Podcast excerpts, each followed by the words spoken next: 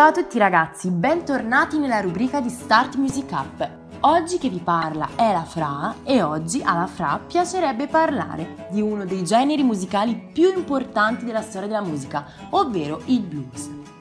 Le sue radici sono da ricercare nella comunità degli schiavi delle piantagioni del sud degli Stati Uniti. Infatti è proprio lì che si diffuse il cosiddetto spiritual, un genere di canto corale sacro che poneva l'accento sulla collettività più che sul singolo. Il blues pone infatti l'attenzione sull'individuo, sull'uomo di blues e soprattutto sulle sue disavventure. Era, possiamo dire, la versione pagana del canto dei neri. Anche il termine blues non è casuale, infatti questo deriva da un modo di dire to have the blue devils, cioè avere i diavoli blu, che significa precisamente essere tristi, malinconici e spesso per questo arrabbiati. Quindi il musicista blues suona per liberarsi dai blues, ovvero dalle sue sofferenze.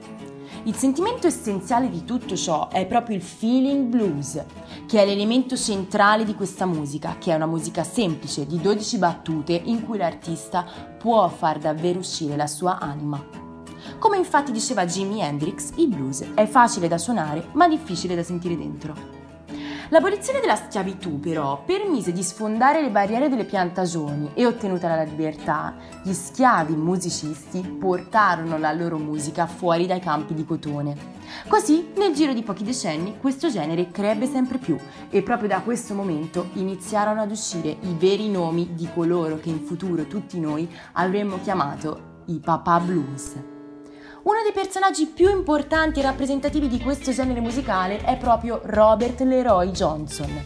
Ci troviamo nel finire degli anni 20 del Novecento e lui è un giovane che racimola qualche soldo suonando nei locali di campagna del Mississippi, proprio nel periodo del Delta Blues, così chiamandolo in riferimento al delta del fiume, ma che al di là del semplice aspetto geografico è un blues contraddistinto dal suono ben preciso.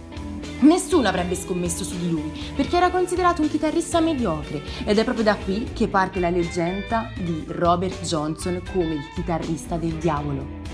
Gli amanti del mistero dicevano che avesse venduto la sua anima al diavolo per imparare a suonare bene, gli scettici invece che avesse solamente affinato le sue qualità.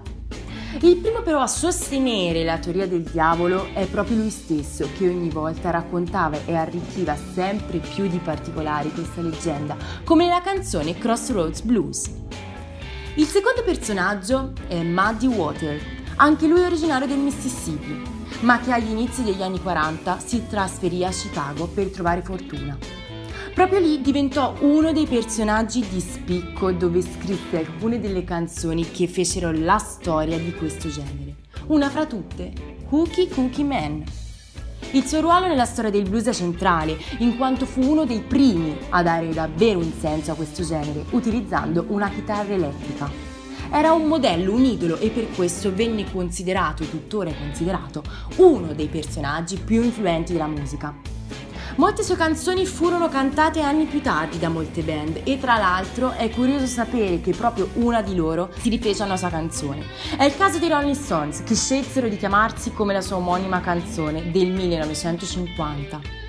Successivamente, in particolare in Inghilterra, prese avvio il blues dei bianchi, grazie soprattutto a gruppi musicali come i Led Zeppelin, gli Stones e autori come Eric Clapton. È una musica di spirito il blues, è una musica sacra, è una musica dei neri, la musica dei neri che è riuscita ad abbattere il vergognoso muro del razzismo, passando dai neri ai bianchi, dai bianchi ai neri, un linguaggio universale in grado di andare oltre ogni logica strutturale, con un unico scopo, poter liberare il sentimento. Questo era il blues, un genere musicale o uno stile di vita, decidetelo voi, anche se a me, in verità, piace definirlo come la colonna sonora della mia vita. A presto, la vostra Fra.